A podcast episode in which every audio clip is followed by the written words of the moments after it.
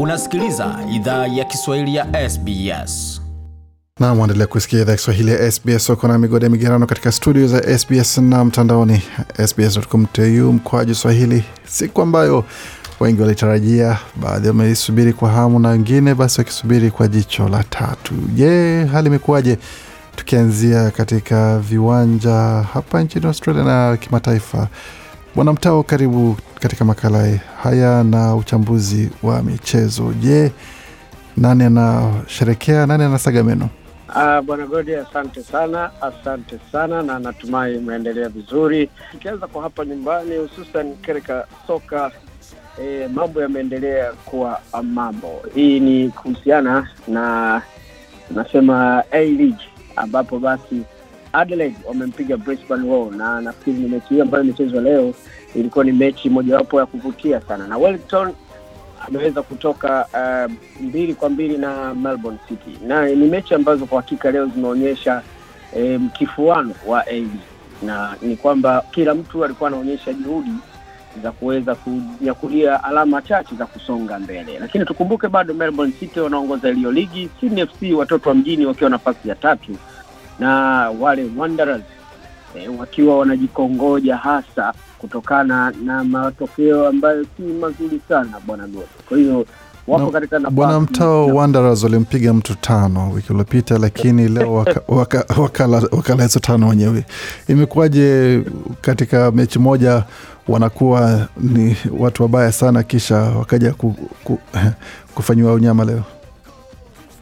Ah, nafikiri bwana Gode unyama waliofanyiwa leo wa kupigwa bao tano na Pep Glory ni unyama mbaya sana.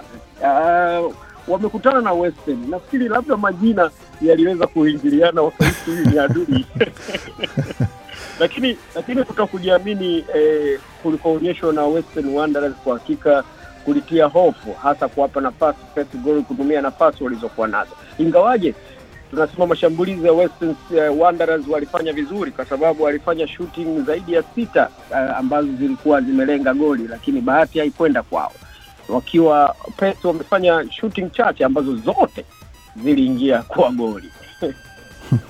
Bwana na hapa nyumbani, mtanange wa watu wengi walikuwa wakiusubiri ni mtanange huko bondeni, huko Afrika, ambapo mtoto akililia wembe lazima umkate.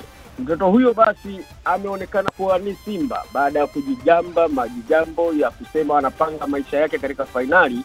Amekutana na kibonde wa Afrika Kusini Kaizer Chiefs ambaye amemkunguta bila huruma magoli manne kwa bila, hivyo kuwaacha washabiki wa Simba wakishikwa kwa butwaa, kwani ni timu ambayo Kaizer haikutarajiwa kwamba ingeweza kufanya hivi baada ya msimu wake mbaya sana katika ligi ya soka ya huko Afrika Kusini, kwani mpaka sasa eh, klabu hiyo ya Kaizer e, inashikilia nafasi ya kumi na hii ni nafasi ambayo kwa timu hiyo kubwa na kongwe imekuwa ikisuasua katika ligi. Ni nafasi ambayo ni mbaya sana katika msimu baada ya kumaliza misimu mingine katika nafasi ya juu. Hivyo basi e, kupigwa kwa Simba na timu hiyo e, kumeonyesha e, mashaka kidogo katika mechi ya marudiano ya wiki ijayo kwa Mkapa, ingawaje baadhi ya mashabiki e, kindakindaki wa Simba bado wanajipa matumaini kwani wameweza kufanya vizuri katika uwanja wa Mkapa, hivyo wanajipa matumaini kupindua meza e, kwa kurudisha magoli yote manne na kuongeza goli lingine la tano. Lakini pengine tukisalia tuki, tuki, tuki, hapa kidogo, tukitazama historia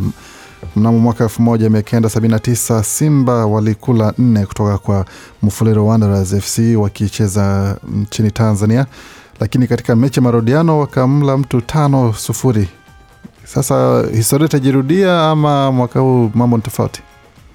Hiyo historia bwana Gode, wakati huo mpira ulikuwa unaocheza mpira magimbi. Sasa hivi kuna mpira kuna mpira kwaito Eh, na mpira biriani kumaanisha kwamba mzee Manara ama Haji Manara pale basi aandae kikao maalum na, na mashabiki pamoja na wengine kujieleza vizuri.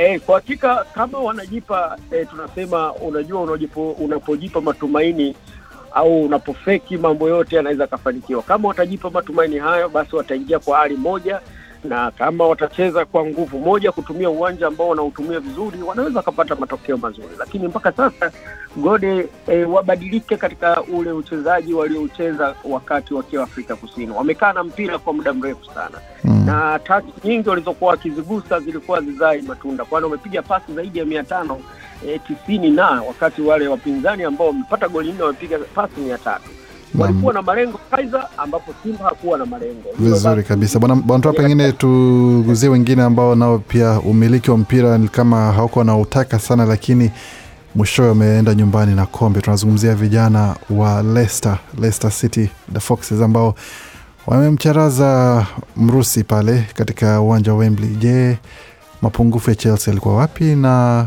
Chelsea ni kusema kwamba huenda wakaonea klabu bingwa, uh, klabu bingwa ama uh, kombe la klabu bingwa litaenda hivyo hivyo kwa upande wa City ama kutakuwa na faraja baadaye? E, kama viungo wa Chelsea uh, e, Jorginho hasa Jorginho akicheza kama alivyokuwa amecheza, basi matokeo yanaweza kuwa mabaya sana, kwani e, kutumia mabeki watatu nyuma na kuacha Kante, James na na na na Jorginho pale katikati kunaweza kukawasababisha e, tunasema Man City wakaweza kupata ushindi, kwa sababu viungo wa Man City De Bruyne e, hasa hasa na Fernandinho ni, wa- ni, ni, ni, ni, ni wagumu sana na ni watu ambao wanaweza wakacheza katika lango lako wakalitumia wanavyolitaka. Hivyo basi e, kudi, ku- ku- kukaba kwa Chelsea kunatakiwa kubadilike, na kama wanaweza wakaunda timu kumzunguka Kante, nayo inaweza ikawafanya vizuri zaidi, kwa sababu Kante ni mchezaji ambaye e, hakabiki, ni mchezaji anayekaba sana na ni mchezaji aka- akawasaidia sana Chelsea kama wakimtumia vizuri e, katika kupanga mashambulizi na hata kukaba kwa pamoja, na ni mtu anaweza akaongoza hata timu kwa ujumla, na hiyo hali inaweza ikapelekea Chelsea kuongoza vijana hawa kuweza kufikia matumaini. Lakini e, kocha Tushe ni mtu aliyepata mafanikio mpaka sasa kuingia fainali ya Champions League au klabu bingwa wa Afrika hiyo ama uh, Ulaya hiyo na vile vile kuingia katika FA Cup. Kwa hakika amefanya mazuri kuliko alivyokuwa eh, tunasema yule mkongwe e, wa Lampard alipokuwa na hiyo kikosi. Kwa hiyo ni pongezi kwake kwa Chelsea mpaka sasa, lakini kudondosha e, alama hizo kwa Leicester kumemtia doa, hivyo Mm. afanye vizuri, alete matumaini kwa Manchester City. Asante bwana Mtao, na pengine swali la mwisho na kwa sekunde chache zinazosalia, tuona kwamba mbio za kufuza makata tiketi za kucheza katika klabu bingwa barani Ulaya zinakaribia kufika ukingoni. EPL, je, nani atapata tiketi, nani atakosa na kuweza kujiunga na wengine katika Uropa? E, kwa hakika tunaipa sana nafasi uh, tunasema e, Leicester City kwa sababu ana nafasi nzuri na Chelsea yuko katika nafasi nzuri.